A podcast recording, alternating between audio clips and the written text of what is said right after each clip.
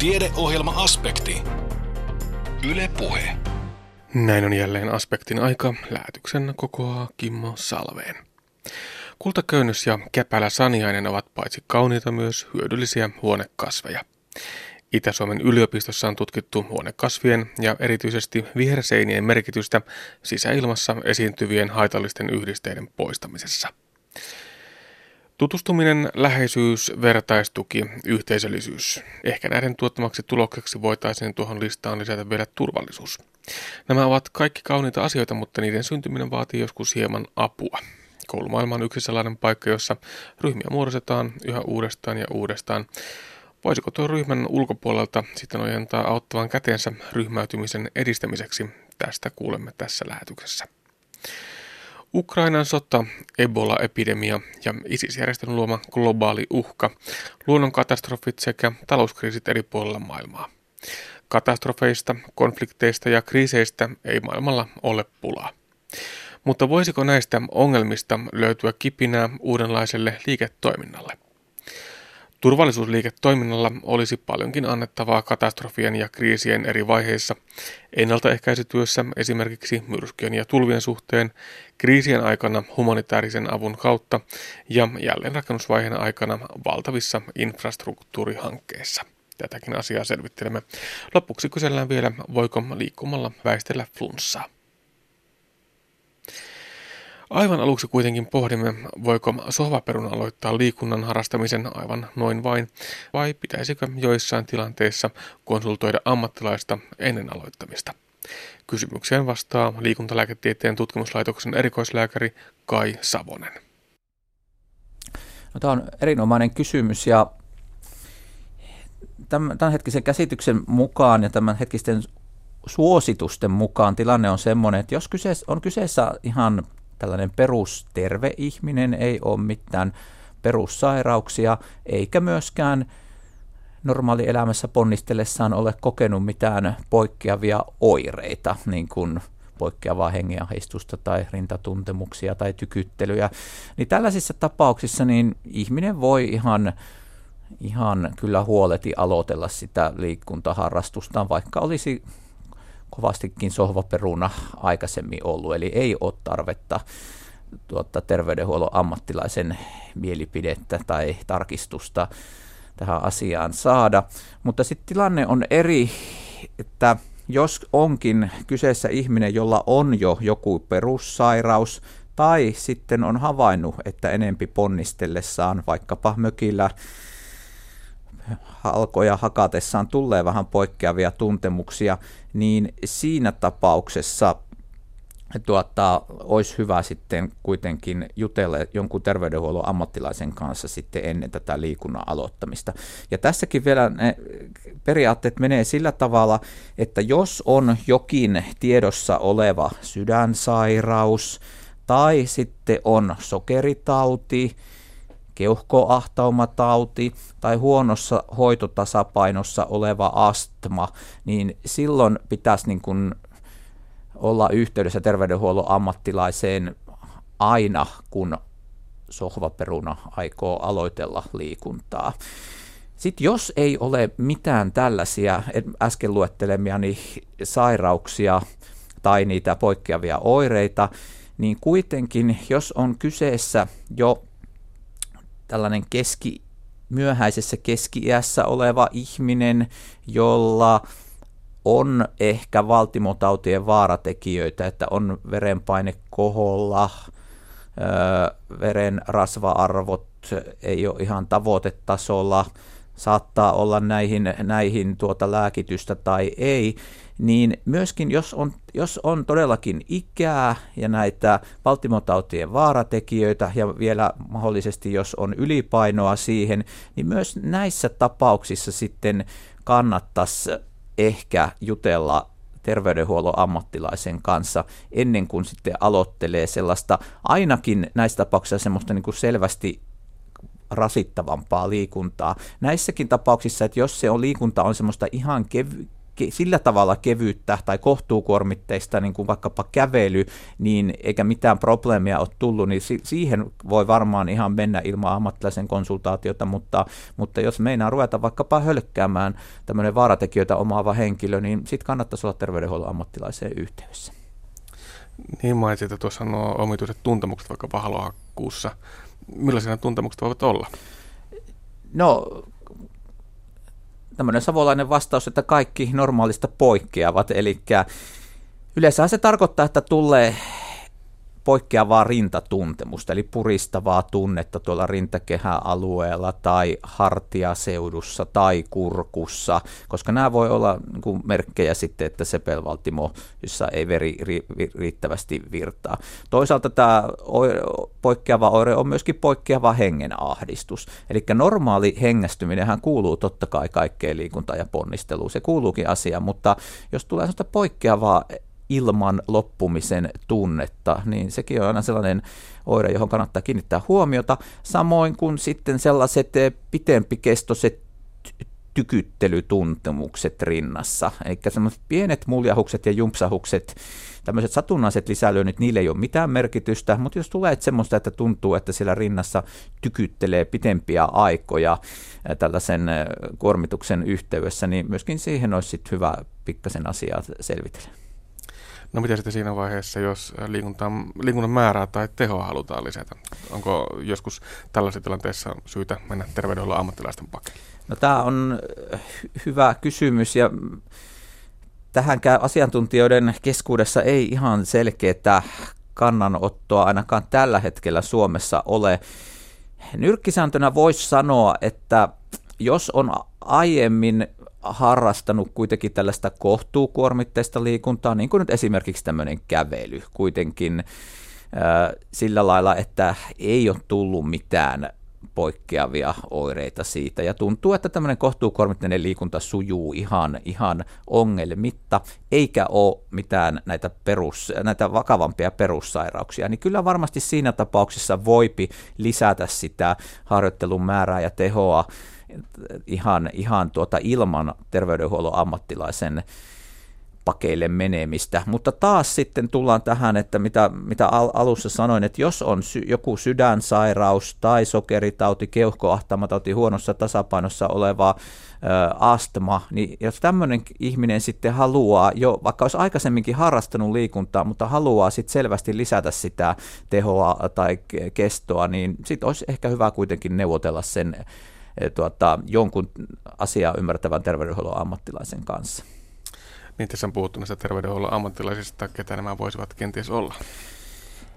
No minun mielestäni se ei välttämättä tarkoita lääkäriä pelkästään, koska niin kuin tiedetään, että nykyisin terveyskeskukseenkin on pitkät jonot ja, ja siellä lääkärit, lääkäreillä kyllä puuhaa riittää ihan omiksi tarpeikseen. Että siinä mielessä en näe sitä, että se pitäisi ehdottomasti olla lääkäri, joka ottaa tähän asiaan kantaa, vaan kyseessä voi olla ihan hyvin fysioterapeutti, sairaanhoitaja, terveydenhoitaja, ravitsemusterapeuttikin, jolla vaan on riittävät, riittävät tuota, tietämys asiasta, ja, eli tarkoittaa tietysti tämmöinen asiaan kuuluva koulutus. Ja, ja tietenkin sitten tämä ammattilainen itse arvioi sen että pystyykö tämän, tämän ohjeistuksen antaa, mutta uskoisin, että suomalaisen koulutusjärjestelmän läpikäyneet ammattilaiset lähes poikkeuksesta tähän pystyy. Mutta nyrkkisääntö lienee se, että liikunta sopii kaikille, kunhan vaan löytyy se sopiva muoto. Kyllä, juuri näin, että missään tapauksessa liikkumisen niin kuin aloittamista tai maltillista lisäämistä, niin sitä ei pidä pelätä, eikä pidä tehdä asiaa liian vaikeaksi. Että kyllä pitää muistaa totta kai, että että lähes poikkeuksetta niin näihin ei liity minkäänlaista vaaraa, mutta koska kuitenkin sitten aina on olemassa näillä ihmisillä, joilla tämmöisiä vakavampia perussairauksia on kuitenkin se riski, että jotta tilanne saattaa aiheuttaa ongelmia, niin siksi tietenkin näissä tapauksissa voi olla järkevää tosiaan tämä ammattihenkilön konsultaatio. Näin siis liikuntalääketieteen tutkimuslaitoksen erikoislääkäri Kai Savonen. Kysytään Savoiselta vielä lähetyksemme lopuksi, voisiko liikkumisella väistellä flunssaa. Kolmesta kuuteen kasvia huoneessa parantaa huoneen sisäilmaa, näin toteaa yliopistotutkija Arja Tervahauta. Itä-Suomen yliopistossa on tutkittu huonekasvien ja erityisesti viherseinien merkitystä sisäilmassa esiintyvien haitallisten yhdisteiden poistamisessa. Vanha tutut huonekasvit eli kultaköynnös ja käpälä saniainen osoittautuivat kammiokokeissa oiviksi ilmapuhdistajiksi, mutta tutkimusta kaivataan vielä lisää. Aivan uusi ajatus kasvien kyvystä hävittää haihtuvia orgaanisia yhdisteitä ilmasta ei ole. Arja Tervahauta jatkaa. No, meillä heräsi kiinnostus tuosta kasvien hyötykäytöstä, että voitaisiinko niitä käyttää esimerkiksi sisäilman puhdistamiseen. Ja mm, viitteitähän oli tästä NASAn jo 1980-luvulla tehdyistä tutkimuksista, eli näiden avaruusalusten sisäilmasta haihtuvia yhdisteitä puhdistettiin nimenomaan huonekasvien avulla. Ja tästäpä virisi sitten eh, ajatus, että samantapaiset yhdisteet pilaavat myös asuntojen sisäilmaa. Ja näinpä me ajateltiin, että kasveista, huonekasveista voisi olla myös ihan näiden sisäilmaongelmaisten tilojen kunnostamiseen. Se on myös semmoinen vanha kansanviisaus, että on pidetty tiettyjä kasveja vaikkapa makuuhuoneessa. Eli periaatteessa se käytännön tieto meillä on ollut siitä, että huonekasvit voivat sitä sisäilmaa parantaa, mutta ei siis mitään tutkimuksellista näyttöä ennen tätä. Nimenomaan. Eli kaikki on ollut tota semmoista mututuntemusta, Eli missä ihminen on viihtynyt hyvin ja voinut hyvin, niin on ajateltu, että kauniit kasvit, kauniit kasvit edesauttaa sitä hyvinvointia. Ja onhan jo tiedossa, että esimerkiksi se keuhkoparantolathan on tehty mäntymetsiköihin ja männythän päästää sitten näitä tiettyjä terpeeniyhdisteitä, jotka, joilla on myös mikrobien kasvua estävää vaikutusta. No nyt puhutaan siis viherseinistä. Mm, Minkälaisia ne viherseinät ovat? Viherseinät ovat tämmöisiä seinärakennelmia, joihin istutetaan huonekasvia. Ja, ja niillä on sitten tämmöinen kiertävä vesikastelu. Ravintoalustaa kastellaan tietyin määräajoin. Mutta tota, ne eivät ole koko ajan, ajan siinä vedessä. No miten isoja seinät ovat? Seinät on niin oikeastaan ihmisen, keskikokoisen ihmisen korkusia ja sitten niissä on sitten tämmöinen vesiallas siellä alhaalla ja siitä vesialtaasta kiertää se vesi sitten sinne kasvatustasoille, kun ne on siellä korkeammalla kasvavat ne kasvit. No jossain julkisissa tiloissa olen nähnyt tämän tapaisia viherseiniä, mutta periaatteessa tällaisen voi vaikkapa omaan kotiin, olohuoneeseen, makuhuoneeseen, mihin vain laittaa. Kyllä. Että käytännössähän tietysti Suomessakin on muutamia yrityksiä, jotka tuottavat näitä viherseiniä, mutta kyllähän ihan se, että tuot sopivia huonekasveja ikkunalle, niin sekin jo auttaa siihen, mutta tietyillä, tietyillä kasvualustoilla, tietynlaisilla kasveilla, niin sä pääset parempaan, parempaan tulokseen.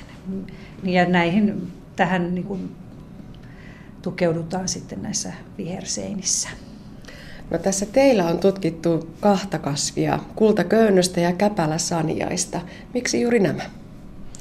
Ne ovat semmoisia yleisesti tunnettuja huonekasveja ja niillä on tiedetty olevan vaikutusta sisäilman parantamiseen.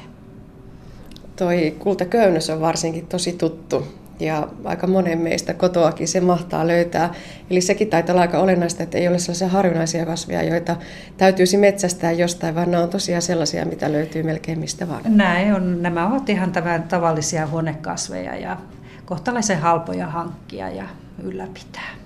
No mihin se Arja Tervahauta perustuu se ilmanpuhdistuksen mekanismi, millaisin keinoin kasvi sitä tekee? No kasvi ei sitä luultavasti tee yksin. Ja tuota, siihen osallistuu myös se kasvin kasvualusta ja kasvin juuriston mikrobit. Nämä kaikki kolme tekijää siinä tarvitaan. No millaisiin tuloksiin täällä teillä tutkimuksissa päästiin? Kuinka paljon huoneilma parani kasvien ansiosta?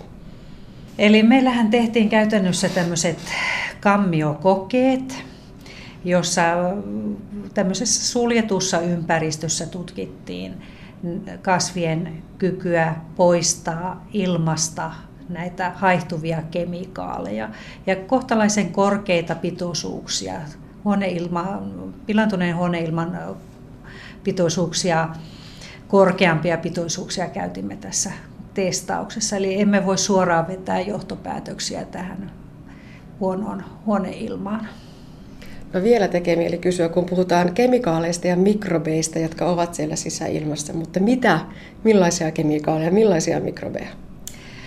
No kemikaaleista voidaan sanoa, että ne on haihtuvia yhdisteitä, niin sanottuja vokkeja, ja siellä on muun muassa aromaattisia mikrobimetabolian ja kasvien metabolian tuottamia aineita.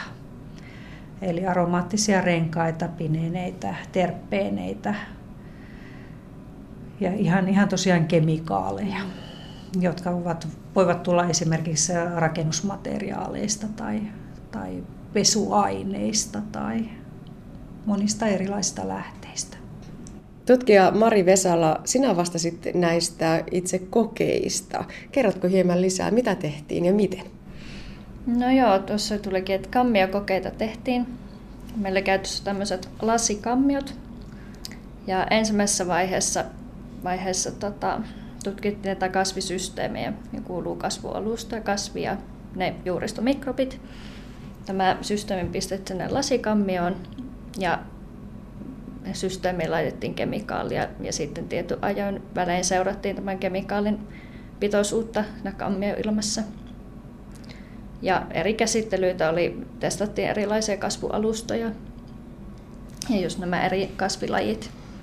No kuinka paljon se kasvualusta liittyy siihen puhdistusmekanismiin. Tuossa äsken kuultiin, että ei pelkästään se kasvi, vaan myös juuristo ja se, se kasvualusta. Eli sillä on tosi iso merkitys myös sillä alustalla itsellään. Kyllä joo, kyllä sillä on selkeä merkitys tässä systeemissä. No miten nyt sitten jatkossa? Millä tavalla nämä käytännön kokeet ja tutkimukset jatkuu?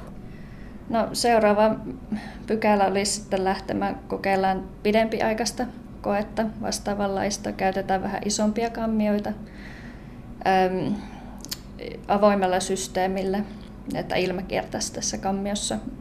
Ja pyritään vähän paremmin simuloimaan sitä huone, huoneilmatilannetta tämmöisillä kokeilla. Tosin edelleenkään ei, ei voida täysin sitten verrata ihan kunnon huoneilmaan tätäkään koejärjestelyä. Korkeat kemikaalipitoisuudet on näissäkin. Ja sitten myös tästä pitempikestoisesta kokeesta luultavasti keräämme vähän näitä juuristonäytteitä ja katsotaan sitten, että minkälaisia mikrobeita kenties sinne olisi pesiytynyt, mm-hmm. jotka mahdollisesti vaikuttaisi sitten näiden haihtuvien yhdisteiden häviämiseen.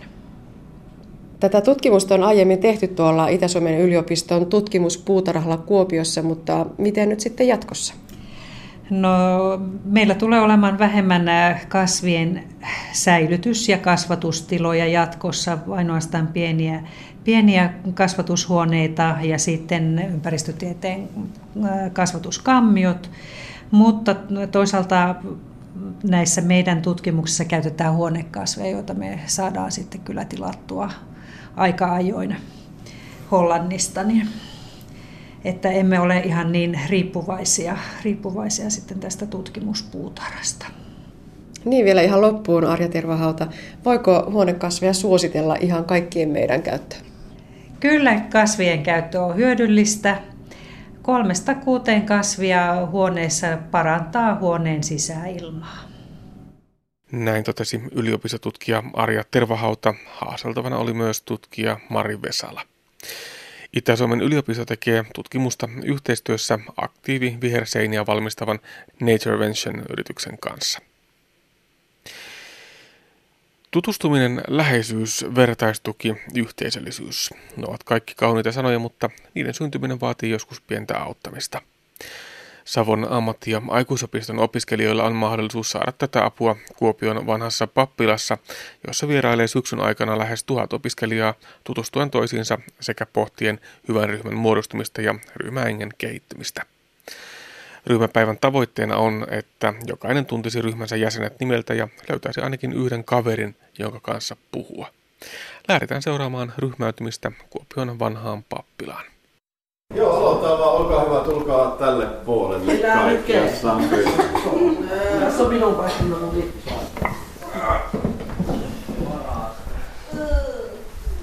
Se hyvä ympyrän tietää siis tässä vaiheessa siitä, että nyt kun kierrätät katsettasi, että sä näet silleen kurkottelematta jokaiseen, jokaiseen ihmiseen, niin silloin, silloin ympyrä on, on hyvä. Joo. Oikein hyvää huomenta teille kaikille vielä, vielä yhteisesti. Ja tervetuloa tänne vanhaan pappilaan. Kiva, että olette näin ajoissa ja, ja tota, mukava, että olette, olette koko ryhmä melkein täällä, täällä paikalla. Mä oon siis Panu ja, ja tota, on teidänkin koulun pappi, eli kirkon työntekijänä siellä siellä mukana. Ja yksi mun toimipaikka, missä mä teen työtä, on tässä, tässä tota, vanhassa, vanhassa pappilassa. Tämä on silleen kuopiolaista aika mielenkiintoinen paikka, että tämä on koko Kuopion vanhin talo, mitä, täältä, mitä täältä löytyy. Eli tämä on rakennettu 1776. Kuusi. Ja tuota, siksi me pyydetään aina ihmisiä täällä ottamaan, ottamaan tota, kengät pois ja tuolleen, että, että tästä talosta jäisi sitten meidän, meidän tota, tulevillekin sukupolville vielä. Tota, tänään me ollaan yhdessä aika lyhyt hetki, ainoastaan tuohon noin kello varti yli 11 asti ja, ja tavoitteena meillä olisi vähän jutella. Mä toivon, että te suhtaudutte tähän päivään sille avoimesti.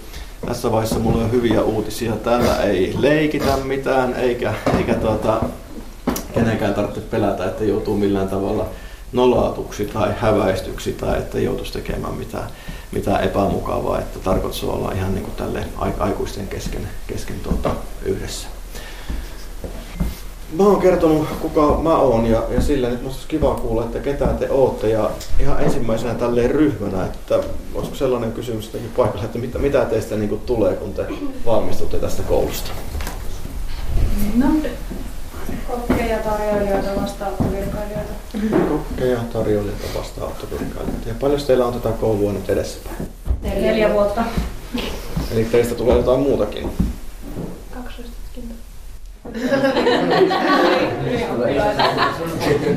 Ylioppilaita. Oletteko se kuullut se Anssi Kelan laulun meistä tuli lääkäreitä ja tehän täytätte yksinä jo sen, että teistä meistä tuli niinku ylioppilaita ja koko, koko setti.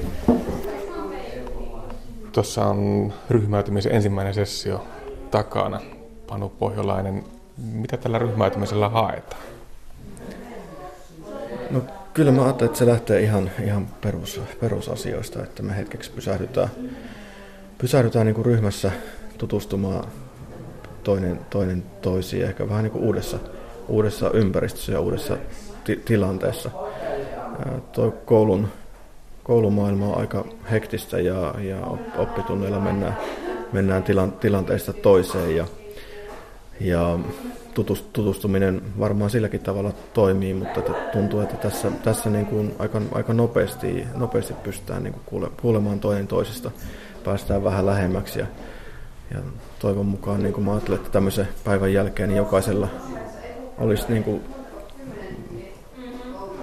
tai joka, jokainen tuntisi toinen, toinen toisessa ryhmässä niin kuin nimeltä ja, ja olisi ryhmässä ainakin joku, jonka kanssa tunnista voisi puhua ja, ja jonka kanssa, josta voisi tulla sellainen, sellainen niin kuin kaveriryhmä. Tuossa jo ennen kuin tämä varsinainen ohjelma alkoi, niin aika tuttavallisesti oltiin tuossa sohvilla makoilemassa, osa, osa sylikkää ja hyvin lähekkäinkin jopa, mutta tuota, miten paljon näissä eri ryhmissä on eroja? Valtavan paljon, että tänä syksynä tämä alkaa olla ryhmänumero 30, joka täällä, täällä käy ja niin kuin yksilöt on ainutlaatuisia, niin on kyllä myös ryhmät ja hyvin, hyvin nopeasti ryhmästä voi tehdä jotain, jotain niin kuin päätelmiä sen, sen, sen toiminnasta. Joskus ne osoittautuu oikeaksi, joskus, joskus vääriksi, mutta, mutta se on niinku itselle aina lämmittävän nähdä, jos ryhmä tulee yhdessä, yhdessä ja, ja jokaista kuullaan ja jokainen pystyy niin kuin luottavaisesti menemään niihin tilanteisiin. Myös niin kuin siellä epä, epämuodollisissa tilaisuuksissa. Ja mä ajattelen, että se on myös niin kuin työkalu, mitä, mitä niin kuin ryhmäohjaaja voi tämmöistä saada, että havainnoida vähän sitä ryhmää, kun se, se ei olekaan siellä luokkahuoneessa vaan vapaalla, että, että jääkö joku kenties yksin tai tulee millaisia millaisia ilmiöitä siellä, siellä tapahtuu. Ja siksi toivotaankin aina, että ryhmäohjaaja on näissä, näissä mukana havainnoimassa sitä ryhmää. Ja ehkä myös itse jollain tavalla niin kuin, totta kai tutustumassa, mutta myös niin kuin, tulee, tulee niin kuin jollain tavalla ihmisenä myöskin tutuksi, tutuksi sille omalle ryhmälle. Niin, ryhmäohjaaja Marianne Honkonen, ryhmiä teillä varmasti tulee ja menee aika, aika huimia määriä. Miten helppo se on sitten ennättää ottaa koppi tällaisesta uudesta ryhmästä? No kyllähän se vie aina alussa sen omaa aikansa, että meillä on onneksi aina lukuvuosi alkaa, niin kolme päivää, milloin me saadaan olla ryhmäohjaajat ihan rauhassa ryhmän kanssa. Että sinä aikana itse ainakin opin tuntemaan opiskelijat jo nimeltä ja semmoinen ensikosketus ja vähän pintaraapasu siihen, että ketä siellä on ja mistä päin opiskelijat tulee, niin tulee niiden kolme eka päivän aikana. Mutta jatkuvaa työtähän se on sitten, että säännöllisiä ryhmäohjaajan tuntia pitää pitää lukuvuoden aikana ja henkilökohtaisia haastatteluja pidetään, että se kosketusryhmään säilyy. Niin, se ryhmän haltuottaminen ei välttämättä siksikään aina helppoa, että, että toisin kuin ehkä jossakin alakoulussa siellä on se oma turvallinen opettaja, niin sitten ryhmäopet- ryhmäohjaaja ei välttämättä ole niin paljon siellä arjessa mukana.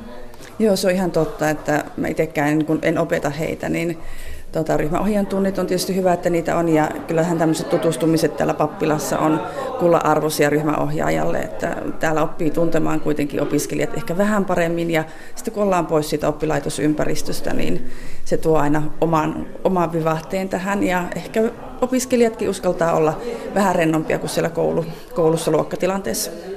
Niin, oppilaitospastori Panu Pohjolainen. Öö, miksi kirkko on periaatteessa tässä mukana, eli sä olet pastori ja ollaan täällä, täällä vanhassa pappilassa. Miksi tämä ei tapahdu koululla? Niin, minut on osoitettu työ, työhön tänne, tänne niin kuin oppilaitoksille opiskelijoiden ja, ja niin kuin henkilökunnan niin kuin hy, hyvinvoinnin ammattilaiseksi sinne. Ja, ja mä oon niin todella kiitollinen siitä, että me kirkkona saadaan olla yhteistyökumppanina tässä, tässä, tässä tilanteessa, jossa niin kuin luodaan yhteisöllisyyttä. Yhteisöllisyys on sellainen sana, joka helposti niin kuin jotenkin kajahtaa juhlapuheissa komeasti, mutta sitten kun sitä ruvetaan miettimään, mitä se oikeasti on, niin niitä vastauksia on vähän vähemmän. Tässä mä ajattelen, että me saa olla rakentamassa y- yhteisöä. Ja, ja toisaalta myöskin mä, mä niin kuin ajattelen, että että kirkko tuntuu olevan hyvin luonteva niin kuin yhteistyökumppani tämmöisessä tilanteessa, jossa puhutaan siitä, että mitä se opiskelijan oma hyvä elämä voisi olla ja, ja mitä, mitä tavoitteita on ja, ja miten rakentaa sellaista yhteistä hyvää, hyvää ja turvallista niin kuin oppilaitosilmapiiriä. Niin sanotkin tuossa jo aikaisemmin, että tyytyväinen voi olla jo siihenkin, että jokainen löytää sen ryhmäytymissession jälkeen jonkun tutun, jonka luokse voi sitten hakeutua miten se saadaan aikaan, miten, mitenkä se ryhmädynamiikka ja yhteisöllisyys muodostetaan? No kyllä pitää sanoa, että kiitos kuuluu näille, näille nuorille, että vuosi vuodelta mä, mä niin kuin häkeilyn ja ihmettelen sitä, miten avoimia opiskelijat on, on näissä ryhmä, ryhmäytymistilanteissa, että pienen tutustumisen jälkeen kerrotaan niin kuin hyvin, hyvin niin kuin, äm, syviä asioita oma, omasta, omasta itsestä ja ja tässä tänäkin syksynä on kuullut aikamoisia tarinoita, mitä he ovat jakaneet ryhmäläisilleen. Tulee vähän mieleen tämä Cheeky sanat, että erikoiset elämät luo erikoisia ihmisiä. Ja siinä on kyllä se, se jännä pointti, että et, et sitten kun sä kuulet toisen elämän tarina, ja sitten jos toinen susta, susta käyttäytyykin vähän erityisesti tai on vähän erikoinen ihminen, niin siinä kyllä hetkessä niin kuin sellainen kiusaamisen uhka häviää kokonaan. Eli kun sun tarina tulee ymmärretyksi, sä saat kertoa, kuka sä oikeasti, kuka sä oikeasti oot ja, ja mistä sä tuut. Ja mä ajattelen, että, että ne on, no pastori kun on, niin voi sanoa, että pyhiä hetkiä. Hirviö ja Marina Onkonen, miten kuvittelette, että tällainen vaikuttaa esimerkiksi tuohon kiusaamisriskiin? No kyllä tässä niin opiskelijat oppii tuntemaan toisessa ja niin kuin vielä paremmin. Et tokihan meillä on koulussakin tilanteet, esimerkiksi keittiötunnit, missä he tekevät työtä tiimeinä ja työparit vaihtuu koko ajan. Mutta tässä kun kuitenkin kuullaan sitten asioita, mitä ei ehkä välttämättä just siellä oppitunnella tai välitunnilla, niin kyllä mä oon ihan samaa mieltä Panon kanssa, että tämmöinen ymmärrys siihen, että sitä toista kohtaa lisääntyy tämmöisten, tämmöisten tilanteiden kautta ja, ja ilman muuta se kiusaamisriski pienenee. Jokainen tarvitsee varmasti se oman kaverin ja jokainen haluaa kuulua, kuulua johonkin ryhmään. Mitenkä yleisiä tällaiset ryhmäytymissessiot, miksi näitä pitäisi kutsua, ylipäätään on koulumaailmassa tänä päivänä? Mä tietysti voin puhua vain meidän puolesta, että meillä kaikki aloittavat ryhmät käy täällä näin. Ja mä tiedän sen, että välttämättä aina opettajat, jotka ei ole aikaisemmin olleet, niin tulevat ehkä opettajat vielä enemmän kysymysmerkin kanssa tänne näin, mutta palaute on ollut pelkästään positiivista näiden päivien tai tämmöisen tapahtuman jälkeen. Ajattelen tässä monella tavalla niin kuin meidän oppilaitoksen ja kirkon yhteistyö, yhteistyö toimii, että jokainen tiedetään, että ensimmäinen syksy on opiskelu ja aloituksen niin kriittistä aikaa sen, sen suhteen, miten, miten opiskelut lähtee käyntiin ja, ja kiinnittyykö nuori ryhmä. Ja yhä enemmän aletaan ymmärtää, että, että se ensimmäisen syksyn, syksyn kiinnittyminen ei niinkään ehkä tapahdu pelkästään siihen oppilaitokseen tai, siihen ammattiin, mihin ollaan valmistumassa, vaan ennen kaikkea siihen ryhmään ja, ja että me saadaan olla, olla tukemassa niitä niinä, niinä hetkinä, niin se on, se on niin kulan, kulan arvosta. Tämä toiminta on laajentunut tosi paljon, paljon ja nyt käytännössä, käytännössä niin tuonne syys, syyslomaan asti niin jo, lähes joka päivä meillä täällä vanhassa pappilassa on, on ryhmä, ryhmä toisinsa, toisissa tutustumassa. Ja tuntuu, että tarvetta olisi, olisi niin kuin lisääkin, ja, lisääkin ja pyritään, että pystytään tähän tarpeeseen sitten yhdessä vastaamaan. Tällä kertaa ryhmäytymässä ovat siis Savon ammattiaikuisopiston hotelli, ravintola ja catering alalle opiskelevat kaksoistutkinto-opiskelijat. He siis suorittavat ammatillisten opintojen ohella myös lukiotutkinnon. Mitä opiskelijat sitten itse pitävät tällaisista ryhmäytymishetkistä? Tähän vastaavat seuraavassa opiskelijat Janna Miettinen ja Hanna-Riikka Kantelinen. No mun mielestä tämä meni tosi mukavasti, ja kun meillä on muutenkin niin kuin, mukava ryhmä ja on tutustunut tosi moniin ihmisiin silleen, jotenkin ainakin, niin, niin sitten tykkäsin ainakin minä. Niin tämä teidän ryhmä näytti jo ennen tämän äh, hetken alkua jo aika hyvin yhteen hitsautuneelta. No se on hitsaantunut, kun just ollaan montako viikkoa meillä ollut koulua. Monta. niin, ollaan oltu lähes koko ajan vaan yhdessä, niin se on aika helposti hitsaantunut yhteen. Mitä te saitte tästä ryhmäytymishetkestä? No siis, äh, mä just sitä, että niinku monista ihmisistä, jotka välillä on ollut hiljaa, niin nyt silleen oikeasti silleen puhuu kumminkin ja uskalsi silleen olla. Niin, pääsitte tutustumaan näihin ihmisiin, joita ette vielä ehkä niin. välttämättä niin tunne. Niin, ja oppimaan, niin kuin, että mitä esim. harrastaa tai sellaisia asioita, mitä ei tullut muuten vielä esiin. Ja sitä kautta löytyy varmasti myöskin niitä yhteisiä tekijöitä. Tarvitaanko tällaisia koulussa enemmän? No siis, joo, mun mielestä voisi oikeasti olla tämmöisiä, just tämmöisiä, niin kuin, että ei hypitä jonkun ponipelin kanssa, vaan siis silleen, että oikeasti jutellaankin, jotta että niin kuin oppii tuntemaan oikeasti, eikä sitä vaan, että miten sä pompit siinä ponipelissä. Tai siis niin. Niin. Onko tämä paikkana sitten hyvä, pääsette pois sieltä kouluarjesta? Olisiko sinulla mitään vaikutusta tähän, että, että jos tämä tehtäisikin koululla? No olisi siinä ollut varmaan vähän eroa. Sitten se olisi ollut vain sitä koulua ja sitten sille. Ja sitten muutenkin, kun tämä on tämmöinen tunnelmallinen ja tämmöinen mukava, ja sitten kaikki sai tossutkin ja tälleen, niin paljon mukavampi ympäristö. Ja... Nyt tässä olisi yksi tehtävä siihen liittyen.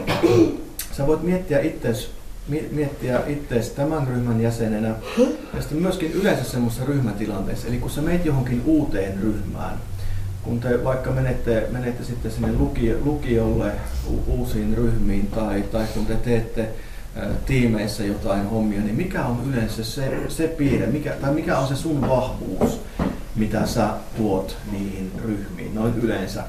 kun näitä kortteja katsoo, joku on sanonut, että mulla on noin kaikki. No varmaan me varmaan, varmaan se on semmoista sovellista vaatimattomuutta, että varmaan, varmaan voi, ja tavallaan tai toisella ne kaikki, kaikki varmaan meistä löytyy, mutta mutta voisit niinku miettiä, että, että mikä se on ja voit nousta kohta ja katsella ja valita sitten kortin. Jos joku toinen just nappaa sun edestä sen kortin, niin voit sitten sopia, että käytät sitä samaa korttia. Sitten mä huomasin, kun jaan noita kortteja, niin kun jo sanoi, että vau, yksisarvinen ja jotain muuta. Eli ei tarvitse pelkästään tosiaan tuijottaa siihen tekstiin, tekstiin, että voitte myös ottaa jotain sellaista, mitä se kuva edustaa. Että, että voi sanoa, että tämä ei ole niin tuosta tekstistä, vaan se on tuosta, tuosta kuvasta. Mutta jokainen ottaa yhden kortin ja, ja tota, katselkaa ensin rauhassa, kaikki varmasti näkee ne ja sitten, sitten tota, mä annan kohta luvan, niin voitte ruveta niitä itsellenne ottamaan. Olkaa hyvä ja nouskaa ja Miten tärkeää se on, että näistä nuorista löytyy näitä vahvuuksia, ihan nuorten itsensä, mutta myöskin tuon ryhmän kannalta? Varmaan me tiedetään, että tuo aika, jolloin oma identiteetti kypsyy niin kuin kovaa, kovaa vauhtia ja oma, oma itse, oma itse niin kuin ha, ja, ja aikuiseksi kasvaminen on, on vauhdilla. Ja mä ajattelen, että me halutaan, halutaan niin kuin olla yhdessä löytämässä niitä vahvuuksia nimenomaan, mitä, millä niin kuin selvitä niin kuin kouluelämän haasteista ja, ja ihan, ihan niin kuin elämän, elämän haasteista. Mun työkaverini tästä yksiköstä on sanonut, että tämmöinen ryhmä on aina, aina niin kuin, kuin nyytti, nyyttikestit, että, että jokainen tuo siihen paikalle, paikalle niitä omia, omia tuomisia ja niissä voi, voi poimia. Kyllä se mielikuva mulla elää niin kuin edelleen, edelleen voimakkaasti ja jotain semmoista koen, koen kyllä, että tänäänkin tämän ryhmän kanssa, kanssa tapahtuu. Teiltä löytyy ne omatkin vahvuudet sieltä, mitä ne on Marian? Ai mikä minun vahvuus oli? Mm. No, mä oon tämmönen takapiru mielelläni. Miten tärkeää se on, että näitä takapiruja löytyy? Se on varmaan ryhmyrille kuitenkin ihan, ihan myöskin hyvä ominaisuus. No joo, kyllä mä, niin kun, mä haluan antaa opiskelijalle kuitenkin, että opiskelija on estraadilla ja mä siellä taustalla vaikutan, että opiskelijalla se, olisi, se opiskelupolku olisi mahdollisimman hyvä ja annan kaiken tuen sitten siihen ja tuupin takaa sitten eteenpäin.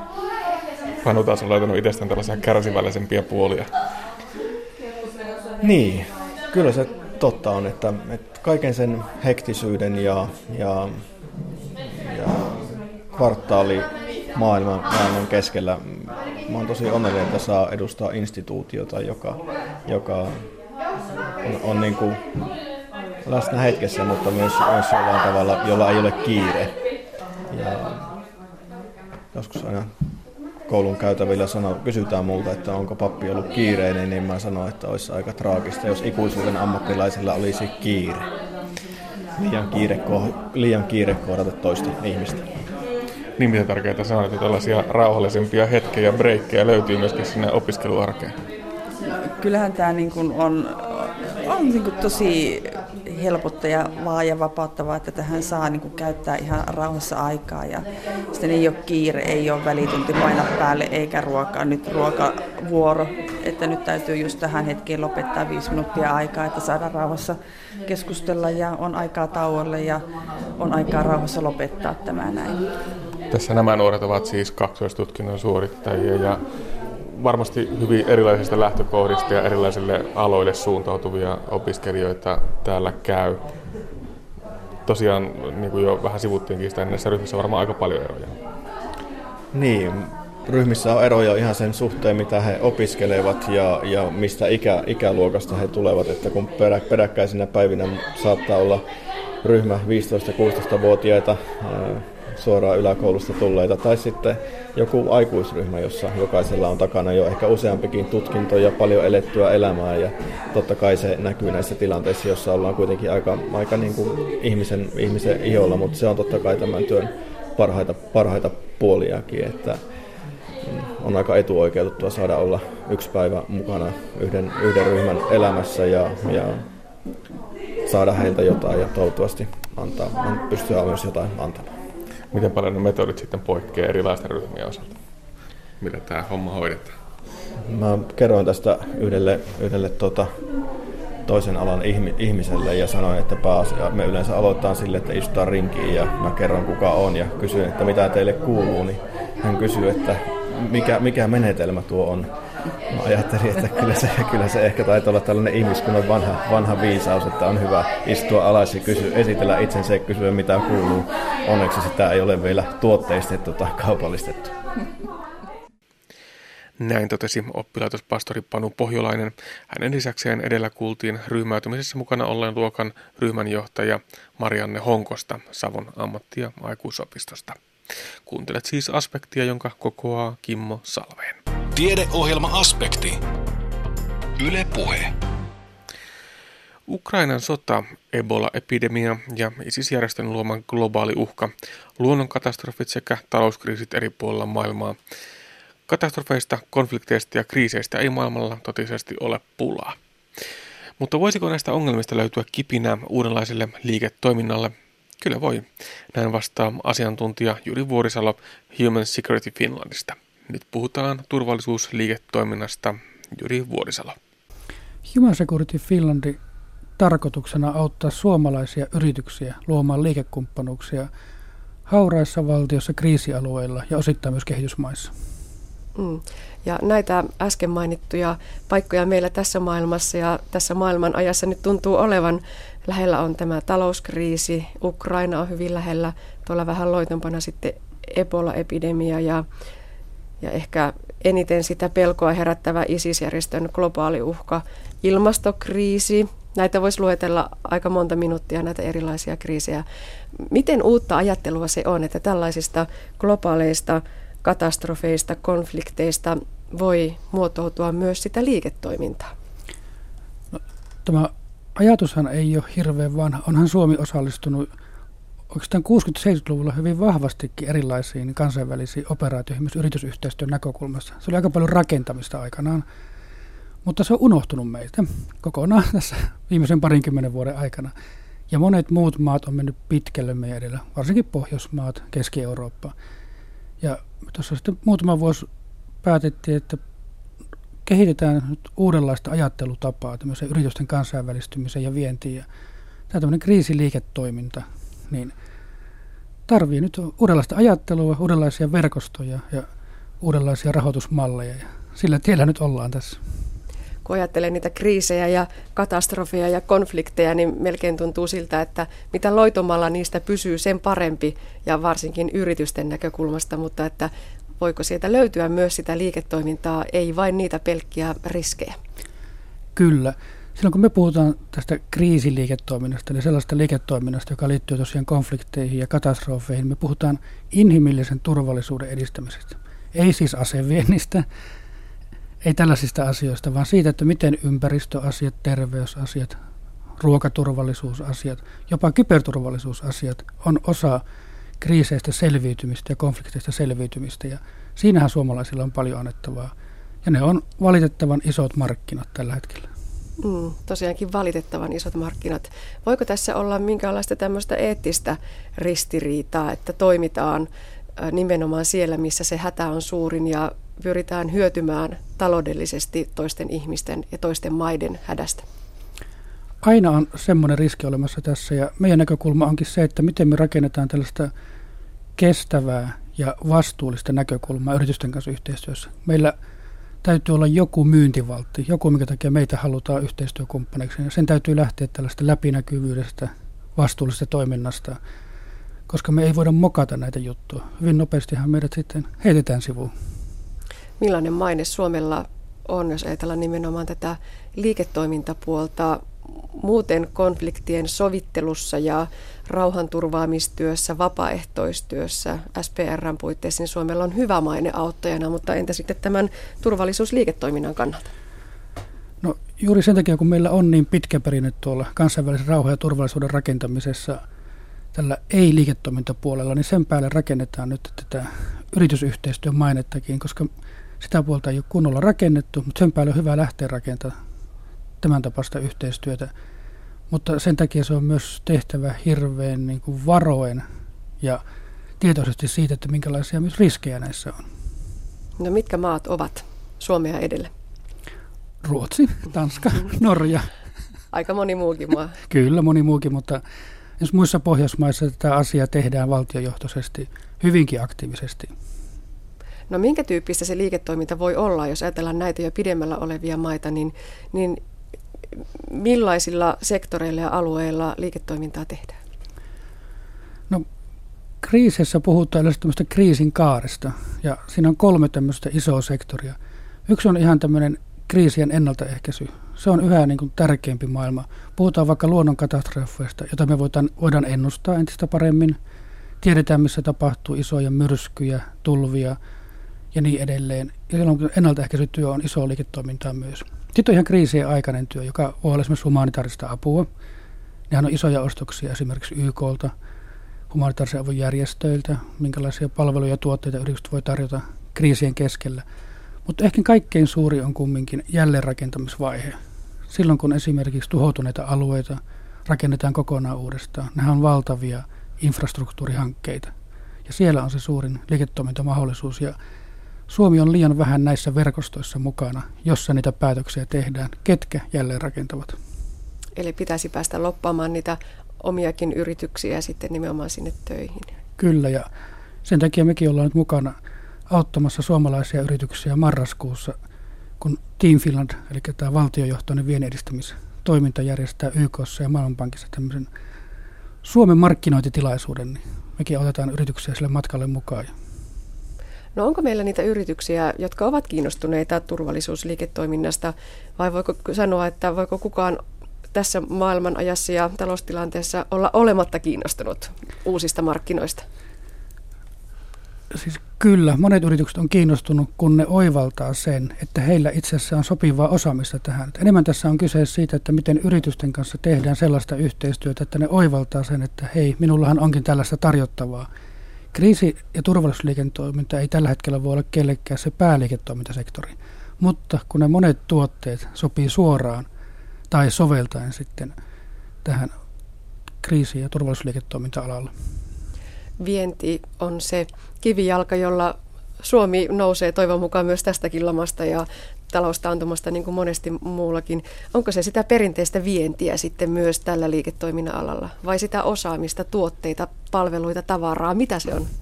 No, perinteinen vientiajattelu ei toimi tässä. Totta kai silloin kun puhutaan ihan siitä kriisin keskellä olevasta vaikka humanitaarisesta avusta, niin kyllähän silloin lähtee tavaraa aina kriisialueelle. Mutta se on se, mikä markkina on aika kyllästetty maailmalle. Siihen on vaikea päästä mukaan. Vaan kyllä mieluummin puhuisin nyt osaamisen viennistä, miten me rakennetaan esimerkiksi meidän osaamista, jotka voi liittyä vaikka rakentamiseen, ruokaturvallisuuteen, vaikka uusiutuvan energian ratkaisuihin ja niin edelleen. Niin miten me rakennetaan sen osaamisen kautta niitä kumppanuuksia tuolla maailmalla, esimerkiksi paikallisten yritysten kanssa jolla se näkökulma on enemmänkin liikekumppanuuksien rakentaminen kuin vienti. Mm. Jos me onnistutaan jossain hyvin, me pystytään skaalaamaan eli kopioimaan sitä toimintamallia toiseenkin kriisiin ja tästä syntyy se kasvu silloin. Monesti nämä kriisit ja konfliktit syntyvät aika nopeasti ja pitää reagoida nopeasti.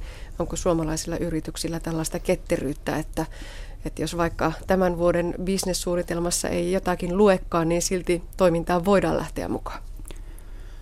No tämmöiseen ei ole osattu varautua tietysti ennen, koska tämmöistä toimialahan meillä ei ole ollut. Tämä on niin poikkileikkaava näkökulma. Ja sen takia on rakennettukin tällaisia yhteistyökuvia niin kuin Joma Security Finland, jotka lisää sitä yritysten valmiutta toimia sitten, kun pitäisi toimia.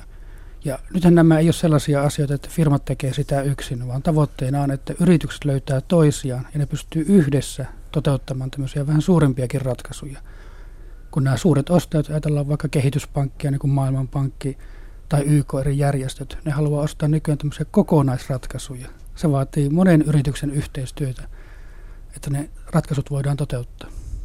Vaatiiko se myös yhteistyötä paitsi yritysten välillä, niin tuleeko siihen mukaan tutkimuslaitoksia, oppilaitoksia, sitten aina se viranomaispuoli, näitä säädellään näitä turvallisuuspuolen, kriisipuolen asioita aika tarkasti myöskin lainsäädännön ja viranomaismääräysten kautta. Kyllä, eli tämä on yksi semmoinen, mikä tarkoitus tässä työssä on ollut, että miten me kytketään toisiinsa yritystä, yrityksiä, järjestöyhteistyötä, tutkimus- ja oppilaitosyhteistyötä ja viranomaisyhteistyötä, koska siitä kokonaisuudesta syntyy nyt niitä uusia palvelutuotteita, jotka on juuri sen osaamisen viennin perusta. Me tarvitaan uudenlaista ajattelua myös tällaisessa yhteistyössä kotimaassa. No voitko sanoa, Jyri Vuorisalo, onko tällaisia yrityksiä meillä Suomessa, onko niitä kymmeniä, satoja, tuhansia, joilla on järkevät näkymät ja mahdollisuudet lähteä mukaan turvallisuusliiketoimintaan? Totta kai niitä on satoja. Tällä hetkellä on kymmeniä yrityksiä, joiden kanssa sitä yhteistyötä on tehty, mutta se määrä kasvaa koko ajan sen takia, kun tieto leviää tästä. Ja kyse on nyt just siitä, että minkälaisia muita panoksia yhteiskunta pistää tänne viennin edistämiseen ja kansainvälistymisen edistämiseen. Jos ajatellaan tällaisia isoja toimialoja, niin kuin tämä ympäristöliiketoiminta, eli cleantech, niin siellä olevat yritykset itse tuottaa sellaisia ratkaisuja, jotka toimii sitten myös kriisialueilla. Ja tällä tavalla me linkitetään niin muuta tätä yritysten kansainvälistymistä tähän uuteen bisnessektoriin. Mitä se on se apu, mitä ne yritykset kaipaavat ja tarvitsevat, paitsi se, että luodaan niitä yhteisiä verkostoja, joihin voi liittyä mukaan? No ne apu oikeastaan jakaantuu kolmeen semmoiseen selkeäseen alueeseen. Yksi on ihan, että löydetään niitä paikkoja tuolta maailmalta, minne kannattaa lähteä tekemään töitä. Eli semmoista projektiyhteistyötä. Sitten on tämä verkostojen avaaminen, mitä tämä julkinen sektori voi tehdä, koska me tarvitaan luoda niitä uudenlaisia yhteyksiä niihin kansainvälisiin verkostoihin, jossa näitä asioita päätetään. Ja sitten on ihan rahoitusapu, eli meidän pitää aika luovastikin välillä keksiä Suomessa, millä tavalla tällaisia yhteistyöprojekteja rahoitetaan, koska meillä ei ole suoria rahoitusmekanismeja turvallisuus- ja kriisiliiketoimintaa. Onko muualla, jos ajatellaan näitä rakkaita kumppaneita, kilpailijoita, sitä äsken puhuttua Ruotsia ja Norjaa? On siellä paljon kehittyneempiä ajattelutapaa ja totta kai me tehdään yhteistyötä Pohjoismaiden kesken ja haetaan sitä kautta niin kuin oppia ja ensi vuonna on tarkoitus ruotsalaisten ja norjalaisten ja tanskalaisten kat- kanssa katsoa vähän tarkemminkin yhteistyötä, koska tämä maailma on sellainen, että meidän pitäisi tehdä jos eurooppalaisten kesken paljon enemmän yhteistyötä, koska ne maailmallinen kriisit on niin valtavia. Niin, siihen ei yhdellä yrityksellä eikä yhdellä maallakaan välttämättä ne omat resurssit riitä. Ei, kyllä meidän pitää pystyä, pystyä tekemään niin kuin yhteistyötä laajemminkin. No onko olemassa vielä esimerkkejä? Voiko sanoa, että meillä tämä suomalainen yritys tekee jo turvallisuusliiketoimintaa jossakin alueella, jossa se katastrofi ja konflikti on liiketoimintaympäristönä? No meillä on sellaisia yrityksiä, jotka on perinteisestikin pystynyt toimimaan, jotka on liittynyt vaikka esimerkiksi lääkehuoltoon. Eli tuo terveysala on semmoinen, jossa on suomalaisia firmoja toiminut näissä. Sitten on jotakin turvallisuusalafirmoja. Ja, mutta yhtenä esimerkkinä nostaisin tällaista ennaltaehkäisevästä työstä, missä me itse ollaan luotu just näitä verkostoja tuolla Sampia ja Kongon rajalla. Se on mielenkiintoinen juttu. Sampia ja Kongon raja ei ole kaikkein niitä vakaimpia alueita, mutta silti aika turvallinen lähteä suomalaistenkin yritysten tekemään yhteistyötä. Ja siellä me ollaan rakentamassa yhtä uutta kaivoskaupunkia. Ja sitä kautta suomalaisetkin firmat oivaltaa sitä, että me voidaan aika isoihinkin hankkeisiin lähteä, kun meillä on hyvä yhteistyökuvio. Mm, tulipahan vaan mieleen, että suomalaisia osia on avaruusaluksissa ja niin edelleen. Ja ei sitäkään alusta ole Suomessa rakennettu, mutta että siellä ollaan mukana siinä isossa kokonaisuudessa. Tässä on ehkä vähän kyse samasta. Kyllä. Meidän pitäisi löytää just tällaisia oikeasti isoja kokonaisuuksia, jossa me pärjätään sitten jollain omalla erikoisaloilla, koska hyvin usein ne on maailmalla isojen organisaatioiden johtamia projekteja tai sitten jopa valtioiden. No entä sitten ne riskit? Tuossa puhuttiin juuri, että, että turvallisuus, se on ainakin yksi järkevä varten otettava kysymys aina kun lähdetään kriisialueelle työskentelemään. Mitä muita uhkia, mitä yrityksen täytyy miettiä ja käydä läpi ennen kuin tähän liiketoimintaan lähtee mukaan? No tietenkin tämmöiset turvallisuusasiat silloin, kun itse lähtee liikkeelle fyysisesti. Eihän kaikkien yritysten tarvitse itse liikkua, vaan sen takia käytetään näitä esimerkiksi virtuaalisia menetelmiä tässä osaamisen siirrossa tai sitten jostakin yritysryhmästä yksi liikkuu enemmän. Mutta totta kai tähän liittyy semmoisiakin riskejä, jotka voi olla aika uudenlaisia, että jos jossain projektissa menee tosi huonosti, niin silloinhan se maine voi kärsiä näissä piireissä. Tämmöiset kehityspankit, YK, hän tekee ihan mustia listoja, jos yritys toimii vastuuttomasti.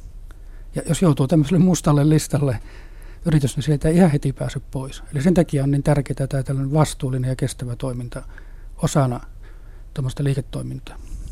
Mitä ajattelet Juri Vuorisalo, kuinka kaukana on se hetki, että tämä on meillä Suomessa ihan varteutettavaa liiketoimintaa, joka näkyy myös tuolla jo tilastojen käppyröissä, kun, kun tuota, vaikkapa sitä vientiä lasketaan?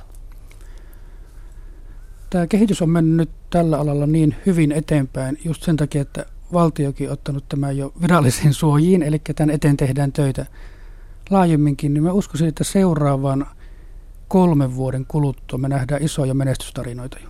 Oo, tosi nopeasti. Kyllä. Kolme vuotta on lyhyt aika. Niin on, mutta täällä on tapahduttavakin myös, että tähän toimialaan uskotaan. No onko se niin, että Human Security Finland koettaa tehdä itse itseään tarpeettomaksi, että tätä organisaatiota ei jatkossa enää tarvittaisi, vaan yritykset hanskaisivat sen itse?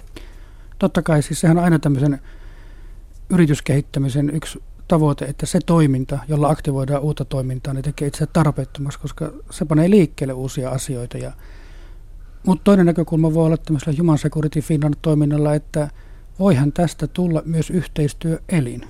Senhän aika näyttää, että onko hyötyä käyttää vaikka tämän tapoista brändiä jossain tietyssä tapahtumissa. Me ollaan nyt jo käytetty Human Security Finland brändiä jossain kansainvälisissä tapahtumissa ja yritykset on pitänyt myös sen tapaista ajattelusta. Kun tällainen Matti Meikäläinen seuraa uutisia ja näkee siellä huonoja uutisia Ukrainasta tai Ebolasta tai Isiksestä tai mistä tahansa luonnonkatastrofista, niin, niin aina se ensimmäinen ajatus on, että voi ei, kamalaa, negatiivista. Ajatteletko itse, Juri Vuorisalo, että, että hirveä tapahtuma, mutta mitähän tästä voi poikia? No, kyllä se ajattelu pitää mennä nykypäivänä niin, koska meidän pitää joka tapauksessa miettiä, että miten me voidaan olla suomalaisena ratkaisemassa globaalia erilaisia uhkia, vaarallisia tilanteita, koska meillä on ratkaisuja niihin olemassa. Silloin tämä pitää nähdä niin kuin positiivisena tämä meidän mukaantulo. Vaikka tilanne on kuinka paha, niin meidän pitää hakea sieltä, että miten me voidaan olla lisäämässä sitä turvallisuutta. Ja hyvin usein yritysten palveluilla ja tuotteilla sitä turvallisuutta juuri lisätään. Niin ja onko se päinvastoin niin päin, että on vastuutonta olla tarjoamatta sitä osaamista ja tietoa ja taitoa, mikä meillä on, jos sillä voidaan auttaa ihmisiä siellä konfliktien ja kriisien ja katastrofien alueella? Kyllä, koska tämmöisestä uudenlaista yritysyhteistyöstä hän pitäisi rakentaa Suomen – tänne ulko- ja turvallisuuspolitiikkaan ihan selkeästi oma tämmöinen näkökulmansa, miten me ollaan ratkaisemassa näitä turvallisuutta ja rauhaan liittyviä asioita globaalisti. Turvallisuusliiketoiminnasta kertoi asiantuntija Juri Vuorisalo Human Security Finlandista. Flunssakaudella pohditaan usein syitä sairastumiseen ja keinoja sairastumisen välttämiseen. Miten liikkuminen voisi vaikuttaa riskiin sairastua esimerkiksi flunssaan? Tähän vastaa parempi päiväsarjassa Kuopion liikuntalääketieteen tutkimuslaitoksen erikoislääkäri Kai Savonen. No ehkä pikkusen nykytietämyksen mukaan pystyy pienentämään, että kaikkinensa tietämys tästä liikunnan ja vastustuskyvyn yhteydestä, niin se on jossain määrin ehkä vähän ristiriitasta, eikä missään tapauksessa ei tiedetä ihan kauhean tarkkaan sitä yhteyttä, mutta nykykäsitys on, että sillä tavalla kohtuullisesti liikkumalla ilmeisesti vaara sairastua ihan tavalliseen flunssaan tai mihin tahansa ylähengitystieinfektioon on pikkusen matalampi verrattuna täysin liikkumattomiin. Mutta se, mikä on mielenkiintoista, että tämä yhteys on sillä tavalla J-muotoinen, että toisaalta sitten taas jos oikein paljon liikkuu, että kun puhutaan niin kuin kilpa- ja huippuurheilijoista, niin heillä taas se riski on sitten vähän noussut. Että tässä tapauksessa niin kuin kohtuus näyttäisi olevan se optimaalisin vaihtoehto. Solutason mekanismeja ei kyllä ihan tarkalleen tiedetä, että semmoisia hajanaisia havaintoja solubiologian puolelta on, että liikunta pikkasen voisi ehkä näiden vastustuskykyjärjestelmän keskeisten solujen kun toimintakykyä ja kuntoa parantaa, mutta niin kuin sanoin, niin ihan ne tar- tarkat mekanismit on kyllä vielä hämärän peitossa. Se pitää muistaa että tietysti se ihan flunssaan sairastumisen riski Eh, on vähän eri asia kuin se, sitten se, että kuinka paljon ne oireet haittaa. Että jos on hyväkuntoinen eh, ihminen, niin sitten tämmöinen tavallinen ylähengitystieinfektiokaan, niin se ei välttämättä sitten niin paljon kuitenkaan sitä toimintakykyä rapista verrattuna sit siihen, että jos lähtiessä on jo huono toimintakyky ja huonompi kunto. Eh, kyllä nyt varmaankin kohtuullisen oikeassa on, jos sanoo, että tämmöinen normaali normaalit liikuntasuositukset tällaisen terveysliikunnan osalta pätee myöskin tähän, että, että se kaksi ja puoli viiva viisi tuntia tällaista kohtuukuormitteista liikuntaa, kestävyysliikuntaa viikossa, niin varmaankin on myöskin vastustuskykyjärjestelmän kannalta semmoinen aika hyvä annos. Ja tässä ei varmaan tuollainen kuuriluontoinen liikkuminen auta, että sen pitää olla sitten vähän enemmän tämmöistä elämäntapapohjasta. No juuri näin. Ihan tämähän pätee kaikkiin liikunnan aiheuttamiin positiivisiin vaikutuksiin elimistössä, että, että satunnaisina kuureina sitä positiivista efektiä ei saada aikaiseksi. Että kyllä se vaatii sitä, että sen liikkumisen pitää olla sitten se säännöllisesti jatkuva elämäntapa. Näin Kuopion liikuntalääketieteen tutkimuslaitoksen erikoislääkäri Kai Savonen. Ja näin päättyy tämänkertainen aspekti. Lisää aiheistamme netissä osoitteessa kantti.net kautta aspekti.